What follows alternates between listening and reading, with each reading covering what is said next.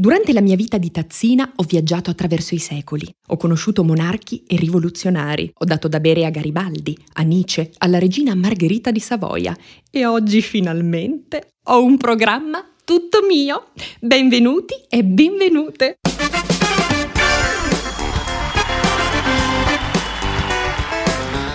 Eh, sì, guarda, hai un podcast, è un podcast tutto tuo, non un programma. Shh, aspetta, che ti devo ancora presentare.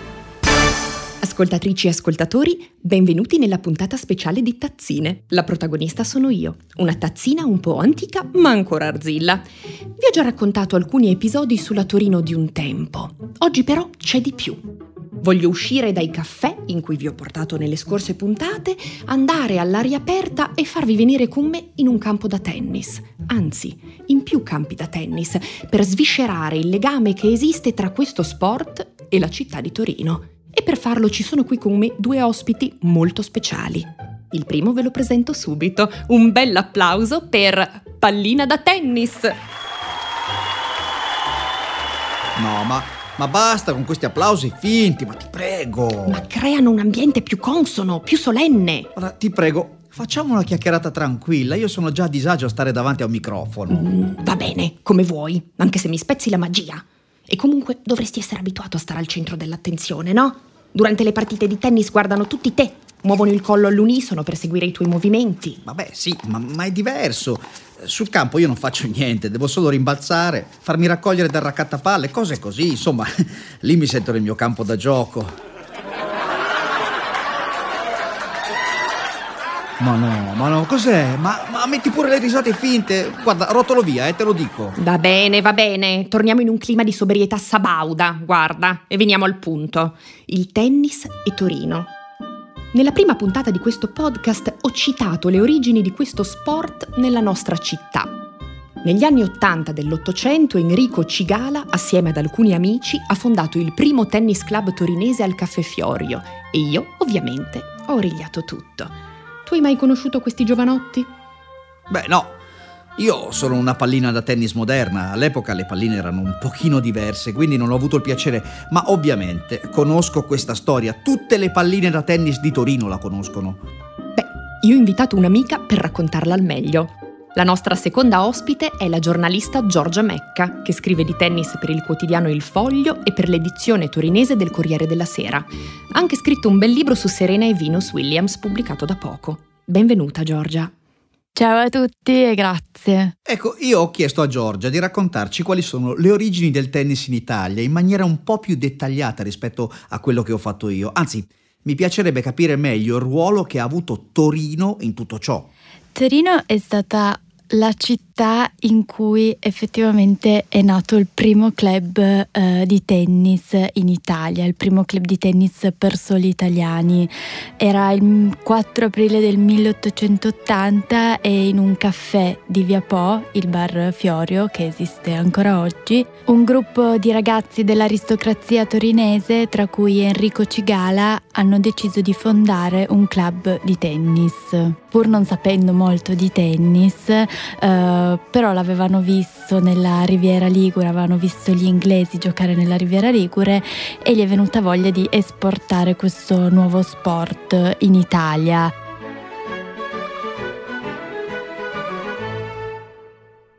Quei tempi comunque non si parlava proprio di tennis, eh? bisogna dirlo. Io ricordo che tutti parlavano solo di calcio, di ciclismo, erano quelli gli sport che andavano per la maggiore. E infatti per i primi giocatori di tennis torinesi è stato anche difficile trovare dei campi. All'inizio hanno chiesto il permesso ai giocatori di palla al bracciale nel cortile della cittadella, che è più o meno la zona del quadrilatero romano, e i campi sono stati co- il campo è stato concesso malvolentieri durante le ore eh, notturne, senza luce ovviamente, senza illuminazione, e poi nel 1890 circa è stato costruito costruito il primo campo da tennis al Valentino e um, il tennis ovviamente è stato uno sport fino agli anni 70 è stato uno sport molto molto poco praticato perché gli era preferito il calcio e il ciclismo. Scusate, vorrei sapere anche un'altra cosa sulle origini del tennis. Eccolo che mi ruba la scena. Ma che sono una pallina giovane e sensibile a certi temi. Eh, oh. Vorrei sapere se fin dagli inizi anche le donne giocavano a tennis a Torino o se si trattava di uno sport principalmente maschile. Il tennis eh, fin dalle origini è stato uno sport per, eh, sia per uomini che per donne e proprio a Torino eh, alle origini del tennis, quindi nel 1898, nasce la prima squadra di, di tennis femminile a livello italiano. Eh, infatti le ginnaste della Società Reale Ginnastica Torino, che è una importante società di ginnastica torinese appunto, avevano formato formato una squadra di tennis che da lì in poi ha sempre, ha sempre giocato. E tra l'altro il, il tennis è sempre stato molto inclusivo e ricordiamo che anche oggi è l'unico sport dove le donne percepiscono lo stesso montepremi degli uomini e il primo grande personaggio del, del tennis mondiale in realtà è una donna, è Suzanne Lenglen che era soprannominata la divina ed è stato veramente la prima persona che ha portato il tennis oltre il campo. Beh, a questo punto devo ammettere che mi avete sbloccato un ricordo, come dicono i giovani, ovvero quella volta in cui Suzanne Lenglen venne a Torino negli anni venti. Tutta la città era in visibilio. Ma sì, anche mio nonno, pallina da tennis di grande esperienza, mi ha raccontato questa storia. Suzanne Lenglen venne a visitare Torino nel 1926 e fece un'esibizione al Tennis Club Juventus. Si dice che al suo arrivo alla stazione di Torino venne accolta e acclamata da una grande folla di fan. Oh, mi... Eh, andò a vedere la partita persino il principe di Piemonte Umberto di Savoia. E allora il tennis non era nemmeno così popolare. Poi c'è una cosa che secondo me vale la pena ricordare e che tu, Tazzina, sicuramente mi puoi confermare. Mm? All'inizio della sua storia, come ha già detto Giorgia Mecca, il tennis non era esattamente uno sport popolare per tutti. Ci giocavano gli aristocratici o comunque soprattutto persone di un elevato ceto sociale. Però da un certo punto in poi è scoppiato un amore folle per il tennis. Sì, o almeno io ricordo che all'inizio erano in pochi a giocare a Torino. Però me lo sentivo che prima o poi questo sport sarebbe esploso. Giorgia, puoi raccontare quando è avvenuto il passaggio da tennis come sport altolocato, diciamo così, a sport popolare? Eh, il tennis diventa uno sport popolare più popolare rispetto al passato negli anni 70. Come al solito sono i personaggi, grandi personaggi che fanno la fortuna di uno sport. E nel caso del tennis italiano negli anni 70 irrompe Adriano Panatta eh, che insieme Paolo Bertolucci, Corrado Barazzutti e Tonino Zugarelli vince nel, nel 1976 la Coppa Davis e rende il tennis italiano eh, uno sport molto popolare, uno sport anche vincente. Da lì in poi esplode con l'arrivo di Adriano Panatta che diventa testimonial di qualsiasi cosa in Italia, delle, eh, di scarpe, degli, degli, aerei, di magliette. Ehm, come dire, il tennis entra nell'immaginario collettivo, entra nel, nelle pagine dei giornali e esplode proprio la tennismania. Proprio negli anni 70 le grandi aziende, tra i benefit che offrivano ai loro dipendenti, inserirono anche il tennis e quindi i figli dei dipendenti, penso alla FI, de, della Fiat oppure delle ferrovie dello Stato, potevano accedere liberamente ai circoli di tennis e prendere lezioni di tennis a prezzi veramente accessibili ed è da lì che è cominciato il boom del tennis e sono nati molti appassionati. Voglio fare un piccolissimo salto indietro e tornare al 1961, ovvero l'anno del centenario dell'Unità d'Italia. Ricordo bene quel periodo, il boom economico, il carosello. Dove la donna? Carmencita, dove sta? La musica che usciva gioiosa dai bar e dalle radio degli italiani mi viene voglia di ballare ancora adesso. C'è chi ricorda il 1961 come l'anno in cui per la prima volta un uomo, Yuri Gagarin, è andato nello spazio, o come il periodo in cui un bel giovanotto, John Fitzgerald Kennedy, diventò presidente. Io però, come ormai avrete capito, misuro gli anni in caffè.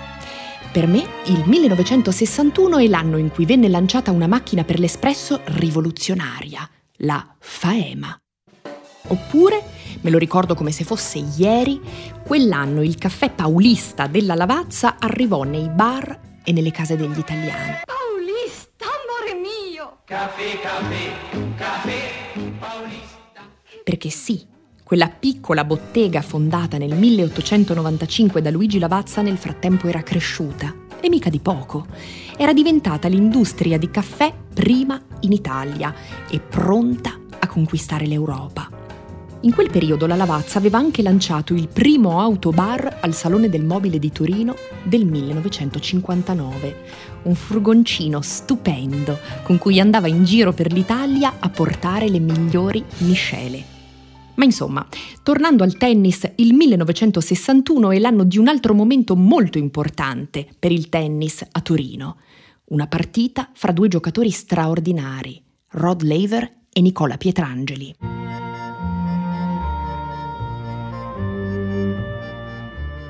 Ah, sì, anche questa me l'ha raccontata mio nonno. Oh, non per vantarmi, ma era la pallina usata nel primo set di quella partita. Una volta, quando ero piccolo e mi stava insegnando a rimbalzare come si deve, mi ha raccontato questa storia. Il giugno del 1961 ci furono a Torino gli internazionali di Italia, che solitamente si tenevano a Roma.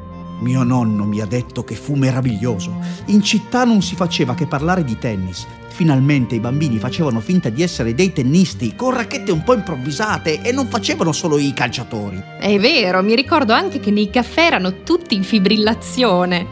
Però aspetta, eh? Ascoltiamo il racconto di Giorgia che noi mm, siamo un po' confusionari, eh, pallina?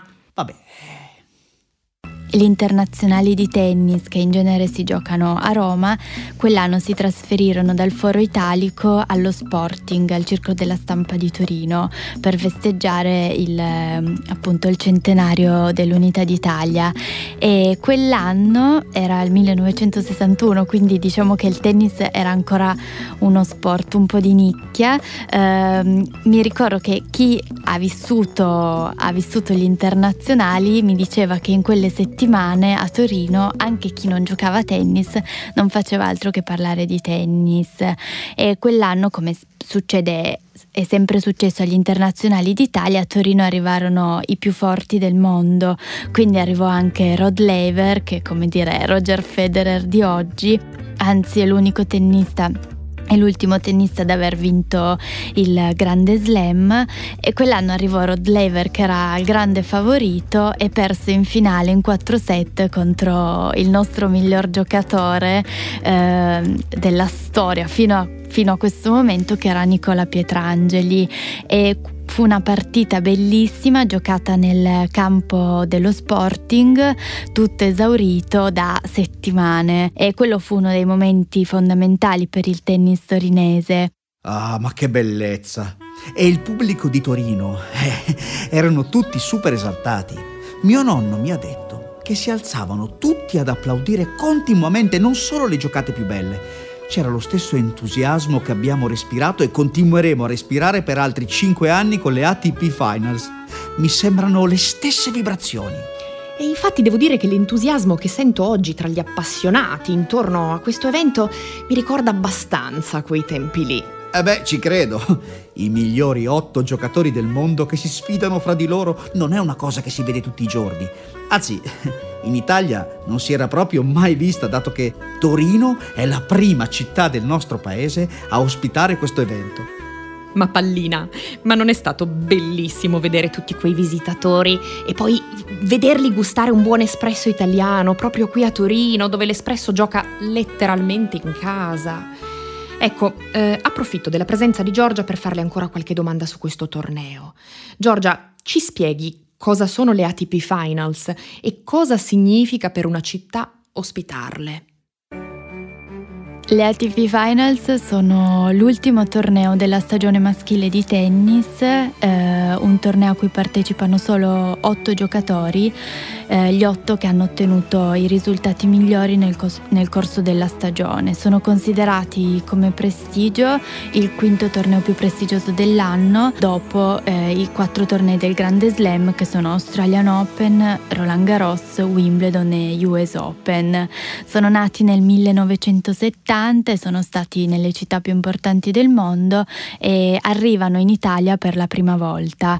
Eh, Torino ha vinto una lunga battaglia per, per ottenerle per i prossimi cinque anni contro Tokyo, Singapore e Londra che le voleva per la terza volta consecutiva.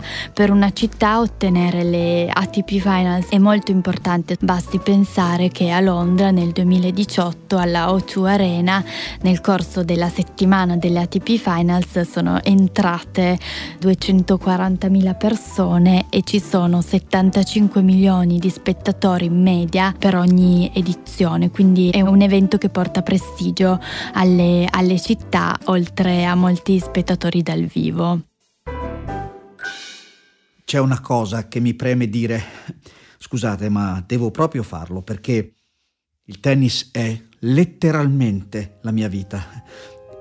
Attorno al tennis, come a qualunque altro sport, credo, nascono delle storie bellissime che vanno oltre le gare, i punteggi, i set. Tazzina, basta, ti prego, ma non c'è bisogno della musichetta da salottino televisivo. Ok, ok, mi sembrava un bel momento da sottolineare, no? E invece no. Oh. Mm. Chiedo a Giorgia se le va di raccontare di quella volta in cui le palline da tennis crearono un filo indistruttibile fra il Piemonte e i Balcani. Fidatevi, è una storia bellissima e troppo poco conosciuta. Allora, una delle storie più, più, belle, più legate a Torino che riguarda il mondo del tennis, in realtà non riguarda tanto il tennis giocato, perché è una storia che unisce i Balcani a Moncalieri, che è una piccola città in provincia di Torino dove c'è questo circolo di tennis esistente ancora oggi che si chiama Le Pleiadi. E um, alle Pleiadi il presidente del circolo, che è tuttora presidente del circolo, si chiama Carlo Buccero, un giorno aveva letto su un un giornale che un gruppo di ragazzi del TC Bosnia eh, durante la guerra dei Balcani stava cercando di continuare a giocare, era un gruppo di ragazzi molto promettenti ma non avevano palline da tennis. E eh, il maestro di questi ragazzi manda un messaggio, manda una lettera lettera a, un, a, una rivista specializzata di tennis italiano che in quel momento lì era molto popolare ed era molto letta eh, in cui scrive semplicemente vorremmo continuare a giocare a tennis ma ci mancano le palline. Per favore mandatecene qualche pacco vanno bene anche usate il presidente delle Pleiadi che in quel momento era un circolo di provincia con pochi soci e anche poche ambizioni legge questa, questo messaggio e risponde subito e dice noi non siamo ricchi, non siamo nemmeno poveri, vi, vi diamo tutte le palline di cui avete bisogno, ma se vi serve qualcos'altro per favore fatecelo sapere. Nell'aprile del 93 dieci ragazzi in fuga dalla guerra sbarcano a Moncalieri. E tra questi ragazzi, per fortuna, per, per un episodio di giustizia cosmica, c'era anche Ivan Ljubicic che è stato il numero 3 del mondo, ma è stato anche ed è tuttora l'allenatore di Roger Federer. Ivan Ljubicic, senza parlare una parola di italiano, ha 16 anni ancora da compiere, vince il campionato italiano under 16, ma in quegli anni lì, negli anni 90, proprio a Moncalieri, che è veramente un circoletto di tennis, nascono i Piatti Boys perché Riccardo Piatti va a lavorare a Moncalieri alle Pleiadi e crea questo gruppo di tennisti straordinari che in realtà stanno continuando a lavorare e stanno facendo la fortuna del tennis italiano. Lo vedi che non c'era bisogno di musica strappalacrime? Avevi ragione, piango già così. Dai, dai, non fare così. C'è un entusiasmo intorno a questo sport che è davvero difficile da spiegare. I giocatori per me sono degli eroi. Quando mi tengono in mano sento tutta la loro concentrazione, la fatica, le speranze che ripongono in me da quando sono dei bambini. A volte mi invocano mentre mi tengono tra le mani. Qualcuno mi bacia pure. Sei invidiosa, eh? Ma io sono solo una pallina e non posso fare niente per aiutarli. Quando mi usano, io divento ciò che sono loro. Li rifletto se si sentono forti, io vado veloce come un lampo. Se sono insicuri, vado contro la rete. Insomma, dipende tutto da loro. Ma per qualche motivo io so che cosa succede nella loro mente. Ti capisco. A me succede lo stesso con le persone che mi adoperano per bere un espresso. Per qualche motivo sento cosa pensano e gira e rigira, questi esseri umani hanno un po' tutti le stesse preoccupazioni, gli stessi pensieri. Sarà per questo che da millenni continuano a scrivere opere sull'amore, ad esempio, e non si stufano proprio mai. Eh sì, è vero. A volte sono insopportabili, eh, bisogna dirlo. Ma quando fanno qualcosa con amore, riescono a trasmettere un'energia tutta particolare. Succede con lo sport e succede anche con il caffè, immagino. Ah sì, se è fatto senza amore non vale niente, questo è sicuro. Ma è vero per tutte le cose del mondo, no?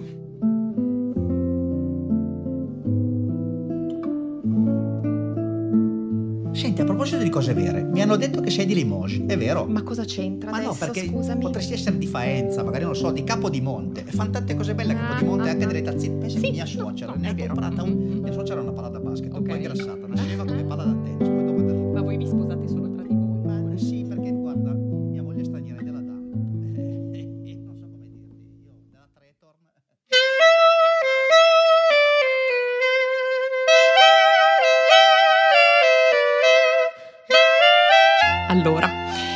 questa era l'ultima puntata di Tazzine e ho già la nostalgia delle grandi occasioni. Ma va bene, va bene, mi ricompongo. Devo ricordare i nomi di tutti quelli che ci hanno lavorato.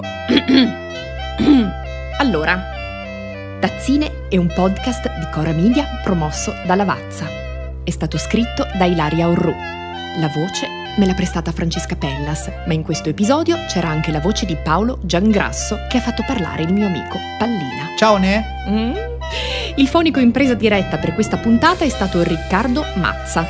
L'editing e il sound design sono di Cristiano Lomele, che ha scritto anche la nostra bellissima sigla Sabauda. La producer è Anna Nenna e la cura editoriale è di Sara Poma.